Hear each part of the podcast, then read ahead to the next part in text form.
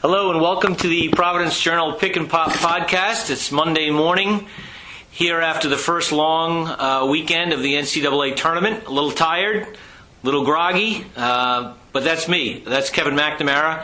Uh, nothing compared to Bill Koch, who is uh, he's flown across the country from Sacramento, and we also have journal columnist Bill Reynolds here. Fellas, nice to see you guys on a Monday morning. K Mac, pleasure to be here, safe and sound. Uh, you know, it was a long night, long flight back from the West Coast.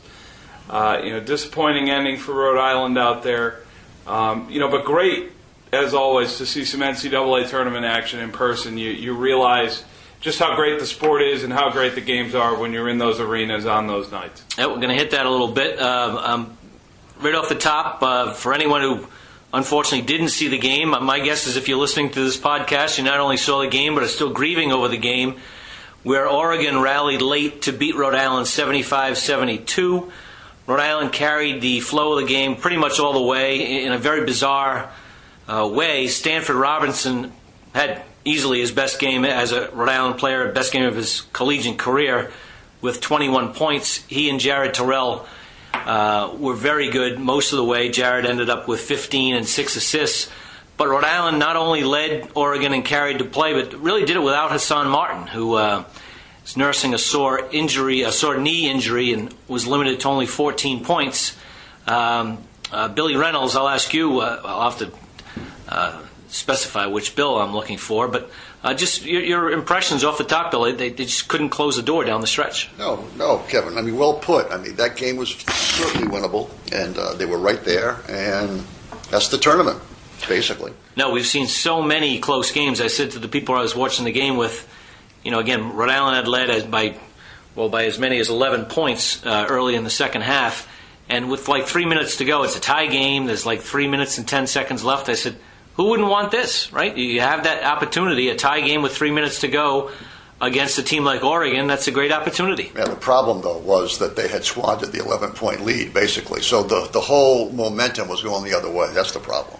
And momentum is so huge in this tournament. Uh, Bill, could you feel Oregon coming on, or, or, did you ever really have faith that the Ducks were ready to close? Well, you kind of knew that the run was going to come. I mean, Oregon's too good just to go away. They made the Elite Eight last season uh, multiple pros in their starting lineup, and you know, as we see so many times in this tournament, Kevin, it just comes down to to one of those pros making a play, and in this case, it was Tyler Dorsey.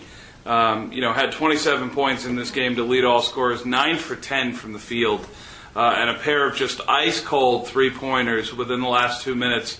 The last one with about 39 seconds to play out high that broke a 72 72 tie. Um, you know, just the type of play that the teams that advance make and, and the type of play that you know the teams that go home wish that they had made. Yeah, and uh, if Rhode Island had to, you know, look at one scenario to have guarding Tyler Dorsey, it would be Kuran Iverson with his you know six eight and long arms, and that's who he had up there, and he, he made the three right over Iverson, just as you said, an ice cold three. That that was the game's winning shot, but maybe the most important shot came the couple previous times down when. Uh, Oregon missed a free throw, and the uh, Ducks get two offensive rebounds and ended up with a, another Dorsey three from the corner. That, that, that was really the game's most important sequence. Yeah, Dana Altman, Oregon's coach, said it was the most important possession of the game. Uh, you know, rightly so. Uh, you, they go to the line they're down four. They only make the first one. Rhode Island secures that ball with about a minute and a half to go. They're up three. They're on offense. You imagine them, if they can execute and score there, they go up five, two possessions over. with a minute to go. game's over. Probably. You're feeling good there, right, Bill Reynolds? Without question, of course, of course. But that's the tournament. I mean, that's what it like. It hinges on a play here, a play there, and um, story of the game, probably right there. Yeah, Billy Reynolds. We, were you surprised to see the Rams in that position? You know, again, looking at you know, EC Matthews was only four for fourteen from the floor. They got very little from Hassan, and yet, uh, you know, well, was there for the taking. It speaks well to the future because um, right, those two guys didn't do it for them, and mm-hmm. they've they've done it for you know, like three or four years here. And uh, Stanford Robinson, I mean, who is he? It's like from TV, he looks like he looks like Matthews. He's wearing a headband, the whole thing, and mm-hmm. all of a sudden he's making shots, and he's like I never saw him do that. Did you? I, I, I, know Dana Altman didn't. No, yeah. no. He, he actually 21 matches his career high. He had 21 in a win at George Mason uh, earlier this year. That was off of back-to-back losses to Dayton and to Fordham. And that was the win that started Rhode Island's nine game winning streak, which is what they carried into Sunday against Oregon. Um, you know, the best stretch that they've had under Dan Hurley, the, the longest winning streak they've had uh, since the 2007 08 season. Um, you know, and, and you look at someone like Stan Robinson producing that kind of performance, and someone like Cyril Langevine coming off the bench, nine points and, and a team high nine rebounds, just a freshman playing big in, in that occasion. And you know, it speaks to the depth they have on this roster, the, the recruiting job that Dan Hurley and his staff have done, and um, you know, speaks very well to the immediate future that Rhode Island could have here. Before we look ahead a little bit, uh, just one more thing. That the one stat that I think jumps out at, at me on the stat sheet is, is obviously free throws, where Oregon was 18 for 27 from the line, and the Rams were six of eight. Uh, I can go back and circle several fouls in that game where you're like, really? You know, that, that, that's a bump foul. Then again, Rhode Island, that's how they play defense. You know, uh, they're, they're a physical team. Uh, the referees in this game were three guys who we've never seen and don't come east. I'm sure they live either in Oregon or in California. Uh, that's just a joke, but it's certainly possible. Um, and uh, you know the Rams get called for 21 fouls, and Oregon gets called for 14. But I, I guess you can't expect an even whistle, but that's a tough, tough. It's awful tough to overcome. Yeah, no, that's a tough number. It's what you said, Kevin. It's the way the Rams play, basically, and uh, last night it bit them a little bit. The one call that I think people are focusing on is the offensive foul on EC Matthews with a minute and change left. Uh, you know, it looked like he almost tried to avoid some contact there with uh, was it Brooks who took the charge? Dillon Brooks, yeah. yeah. And uh, you know, it was a costly offensive foul there. There believe it was a tie game. There was a second chance they had to break the tie, and uh, you know Oregon comes down and takes the lead on the next play. It was one of those. It was like watching a car accident in slow motion uh, because you see, you know, EC's coming down the left wing, and Dillon Brooks is kind of standing there waiting for him to come to the rim, and you know you're hoping as a URI fan that EC will just pull up and maybe put it off the glass from five feet, and instead he tried to get it all the way to the rim and you know, whether or not it was a block charge, I couldn't tell from my angle in the arena at full speed. I know the, the replays later on showed that, that Brooks might have been moving, but Matthews opened the door for that call to be made, for it to be a 50 50 call, and for it to land on heads and go against Rhode Island. And, and I don't think, you know, whether or not the officials got it right, uh, they didn't necessarily do themselves any favors there. I, I also think that you know, Rhode Island scoring just 26 points in the second half. They only shot 40%. That's much more like the Oregon defense normally plays. Uh, they're a top 25 unit, uh, long, physical inside. You know, Rhode Island uh, in the second half struggled to get to the rim, struggled to penetrate because of that length outside. Um, you know, so foul shooting is a very easy number to, to zone in on.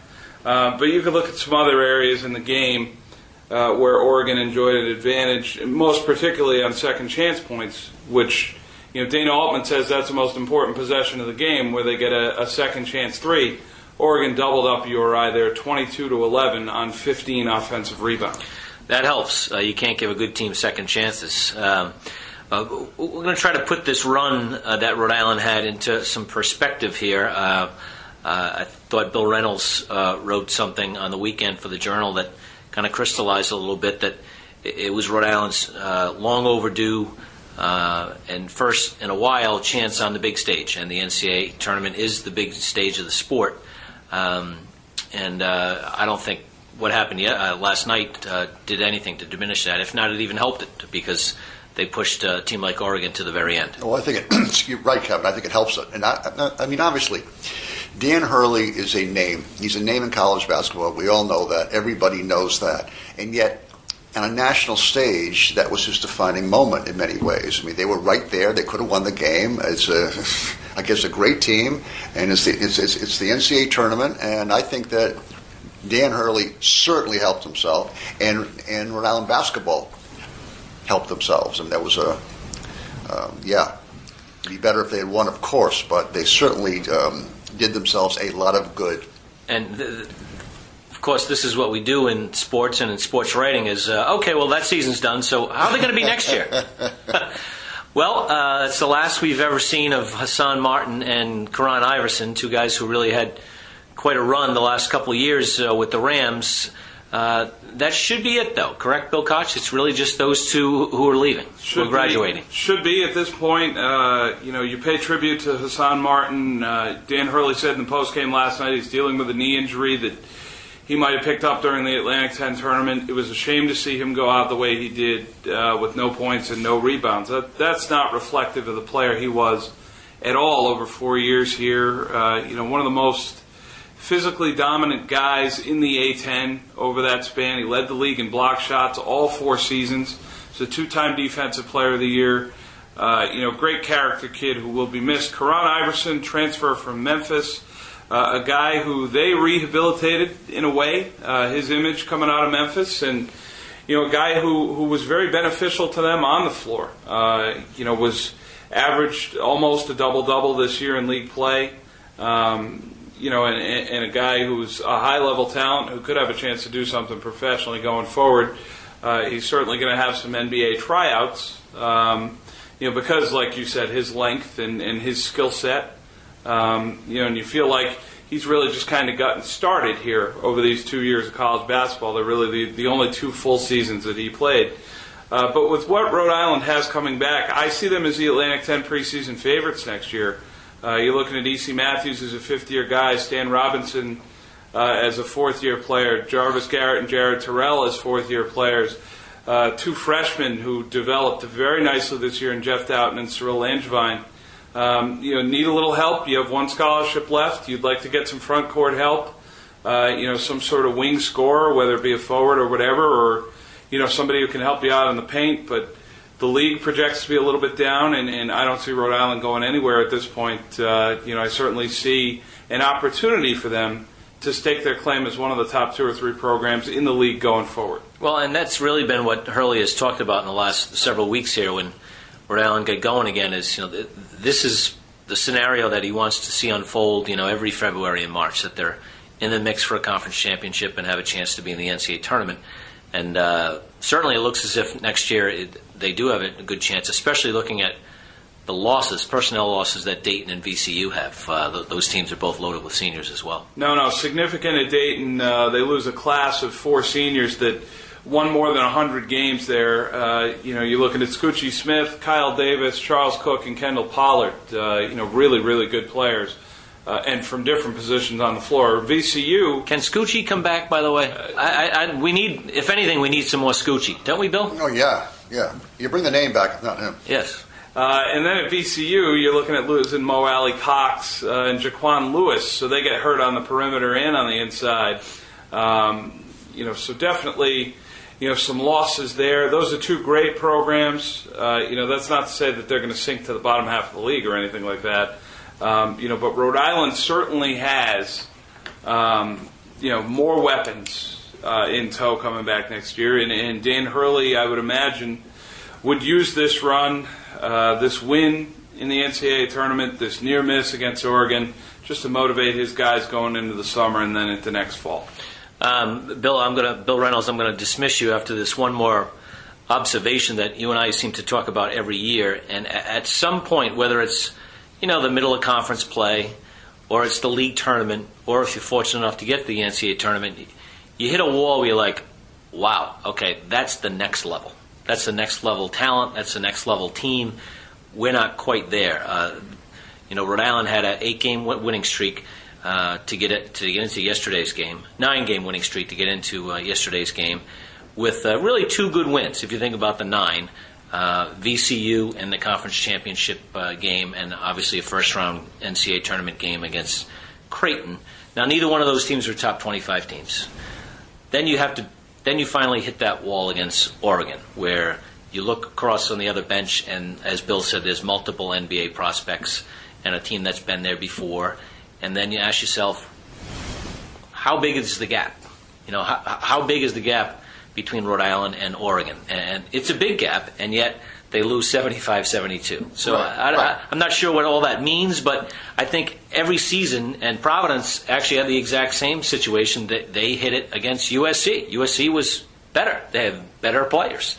Uh, and, and, blew a 17 point lead. So, you know, uh, I think both programs they need better players Well, we to, all to take this. that better, you know, No. that next step. Yeah, we all know this. I mean, it's not. You can't have like one great recruiting year every three or four years. You need talented players coming in all the time if you want to be a team on that on that level. It can't be. Uh, you can't have a trip to the NCAA tournament for, for the first time in 18 years. I mean, that's that's not a big time program, basically. And what's what, so what Hurley has to do, what Rhode Island has to do, is build on this. Right. And they certainly have the potential to do that. Sure. No, uh, uh, as we just said, uh, certainly a good chance to get back to the tournament next year. Uh, to do damage in the, as I say, th- th- there's no flukes in the Sweet 16. You know, the, occasionally there's one. Right, right. There might be one and a half a year, but look at this year. I mean, they're all real programs. There, there's no flukes Sure. in the Sweet 16. Oh, sure. And and in order to get to the Sweet 16, it's really, really hard. Of course, it's hard, and it's uh, and as we know, it's about recruiting. It's not really about coaching. It's about recruiting, and you have to have the kind of players. I think if you look down the road, the best thing that came out of this run for me was those two freshmen who stepped up and they're players, uh, right? Yeah. No question. Uh, Dowtin and Langevine. I, I think Yeah, that I mean- we could see them start next year with no Right. questions. They're players, and uh, they surprise me how like how good they are now and ready to play. And that's that's that's the mark of a of a real program, rather than having a great team once in a while. That's right. It, that's that's a key distinction to draw. What Bill just said. Um, you know, the fact that what Dan Hurley envisions is not one team that will make an NCAA run and then three or four years in the wilderness. He wants a program, which means multiple teams making multiple runs, winning multiple NCAA games, like Dayton has, like VCU has, like the teams in the power conferences are. That's what he's aspiring to. Sure, that's certainly better than having a team every X amount of years come out of nowhere, make a great run, and get everybody excited, and then then the then the next year they're depleted, and the program goes into hibernation again, and then you wait X amount of years and do it again, and that's that's that's great. It's wonderful, but but it's not a great program. Yeah, and, you know, Rhode Island hasn't exactly done that. As we know, Jim Baron had some very good teams with the Rams. It's not as No if that they were in the wilderness No, for no, no 18 question. years. But, uh, you know, th- there is an opportunity here for Rhode Island to put together some sustained success, and that's what everyone's looking for. Yeah, get to the uh, NCAA maybe three out of five years or whatever. But yeah, you just it can't behave in today's basketball world. For the peripheral fan, the only thing that matters is the NCAA tournament, and you are you are evaluated by that if you're a coach in a program. You know, when did you go to the tournament? What did you do in the tournament? And I mean, Kevin's right. Jim Baron had very some, some very good teams down there, but the albatross around his neck, and what eventually got him fired, he had never been to the NCAA tournament.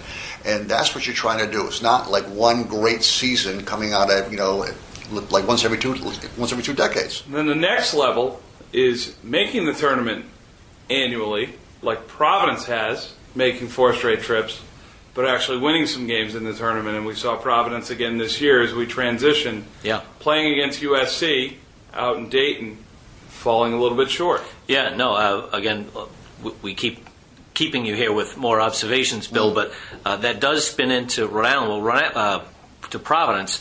Providence has achieved what we just described, what Rhode Island would like to do. Uh, I think Dan Hurley would be thrilled to say, four years from now, I've made the tournament four years in a row.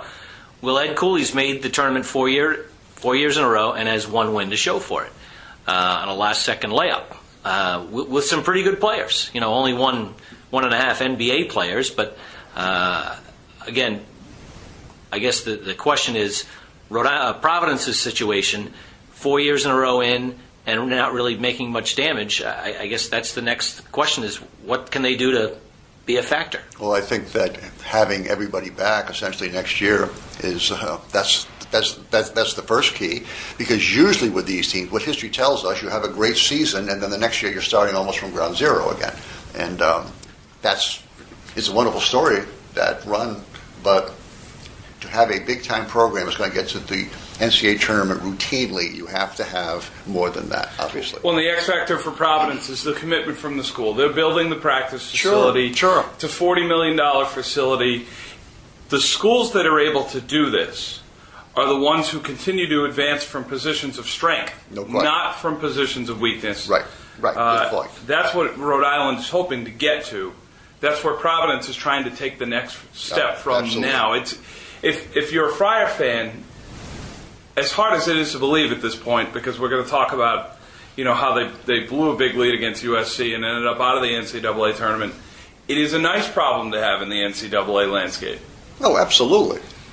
Yeah, I mean, Absolutely. the, the people who are complaining that you know Cooley hasn't done anything for four years in the NB, in the NCAA are legitimate complaints. However, they've been in the tournament for four years in a row for the, right. for the first time in history. Right. A- And, you know, you, you do not have a practice facility currently. Uh, I believe the only one in your league. You're way, way, way, way behind uh, on that front. The good news is uh, there's trucks up there and they're digging, but it needs to be up yesterday because recruits are walking in there assuming that you have one and you don't. Um, They see a hole. Yeah, they, which is progress. you know? but it's a hole. But uh, it, it will be interesting to see what Providence can do uh, going forward uh, and building on this four-year run. My take is again back to what I asked before: is uh, they may have everybody back, but they don't have those upper-level players that you're going to run into in the NCAA tournament. Uh, you know, the, Rodney Bullock's a good player, potential all-league guy. Kyron Cartwright, same thing, good, very good point guard, potential all-league guy. But they don't have anyone like Bennie Boatwright or Chimezie Metu or uh, for Oregon uh, Tyler Dorsey. And or, you know they had one last last year. Was his name was Kris Dunn. and they had one uh, uh, Ben Bentil and he left. So it's you know it's um, like a lot of it is kind of luck and problematic, but the key is is to be able to be in the hunt every single year, which creates excitement. It puts people in the seats. It gets people talking about it. And as we all know, once, the toughest thing is getting in the tournament. Once you're in the tournament, it's a whole different reality. And, and history has told us teams can win. I mean, the Pitino team in '87. Would anybody thought they were going to you know, uh, you know, like do that? Of course not. Certainly You not. know, the Rams team in '88 or whatever it was. I mean, no, th- those. The, I mean, to me, looking at this long term, the key is to get in the tournament because the tournament's its own reality, and, and we've seen it play out in a variety of, of, of, of fluky ways through the years. But you have to be in the tournament to have the chance to get a you know a break. No, and that, that leads us to the last thing here in the podcast is, is the actual tournament. What we saw this weekend. I'm just looking for a few takeaways from both of you guys. Uh, uh, there's no great upsets. You know, the, the, the highest seed still remaining is, uh, I believe it's Wisconsin. Uh, I'm sorry, uh, Xavier as an 11. And anyone who saw Xavier play Maryland and Florida State would say those teams are just no good. Uh, my takeaway is the ACC was disastrous. I mean, they really should be 0 for 9. Uh, they had nine bids, eight are gone. North Carolina is the only one left, and uh, how they survived against Arkansas, I have no idea because the referees bailed them out big time with that charge late in the game. But uh, the only high, double-digit seed left is Xavier. Uh, Wisconsin, as, a, as an eight, is still alive, but uh, awful lot of chalk. Now, if you look at the brackets and, and the last 16 left, you see one team from outside of the Power Five in the Big East, and that one team is Gonzaga. They're not exactly the little sisters of the poor. They're number one seed in this field and, and very much a threat to win the West region. Um, Wisconsin beating Villanova. It's an upset by seed. It's an eight over a one. But Wisconsin starts four seniors in the Big Ten. They were in the Final Four during the careers of those four players. Yeah, this is no. Uh, I'm sure Wisconsin looked at Villanova and thought, sure, they're a nice team. They're pretty good. But they're not thinking, oh no, we have to Well- play Villanova. That's certainly not in their mind. Take No. a step back. Take a step back. You have college basketball now is full of kids who have all come through the AAU experience. They played in national tournaments and regional tournaments. Kids, players are not intimidated by other players. They're not intimidated by other regions. They've all played against these kids for years and years and years. It's a question of you know who's better on a particular day, but the intimidation factor is not there. The sense of oh my God, we don't belong on the same stage with them is not there. That's why you see so many upsets and. Guaranteed, you put kids in a room and put a lie detector on them, and they think they can win games. There's no question about that. No doubt about it. Uh, you know, you, you see these teams from around the country, and also I think because so many games are on, uh, they know who Lonzo Ball is if you're at Wisconsin or you know if you're at Gonzaga. You, you know what North Carolina has, you know, because Yeah, you watch them on TV and you're like, them. okay, you Yeah, know, we, we- yeah. we can And- play with them. And you probably played against them, like along the trail somewhere. Yep. Well, we're going to let Mr. Koch go home and, and snooze a little bit. He's got to, he's got to get his legs back under him, and uh, we hope to have another podcast later in the week when we will break down the Sweet 16. Thanks very much.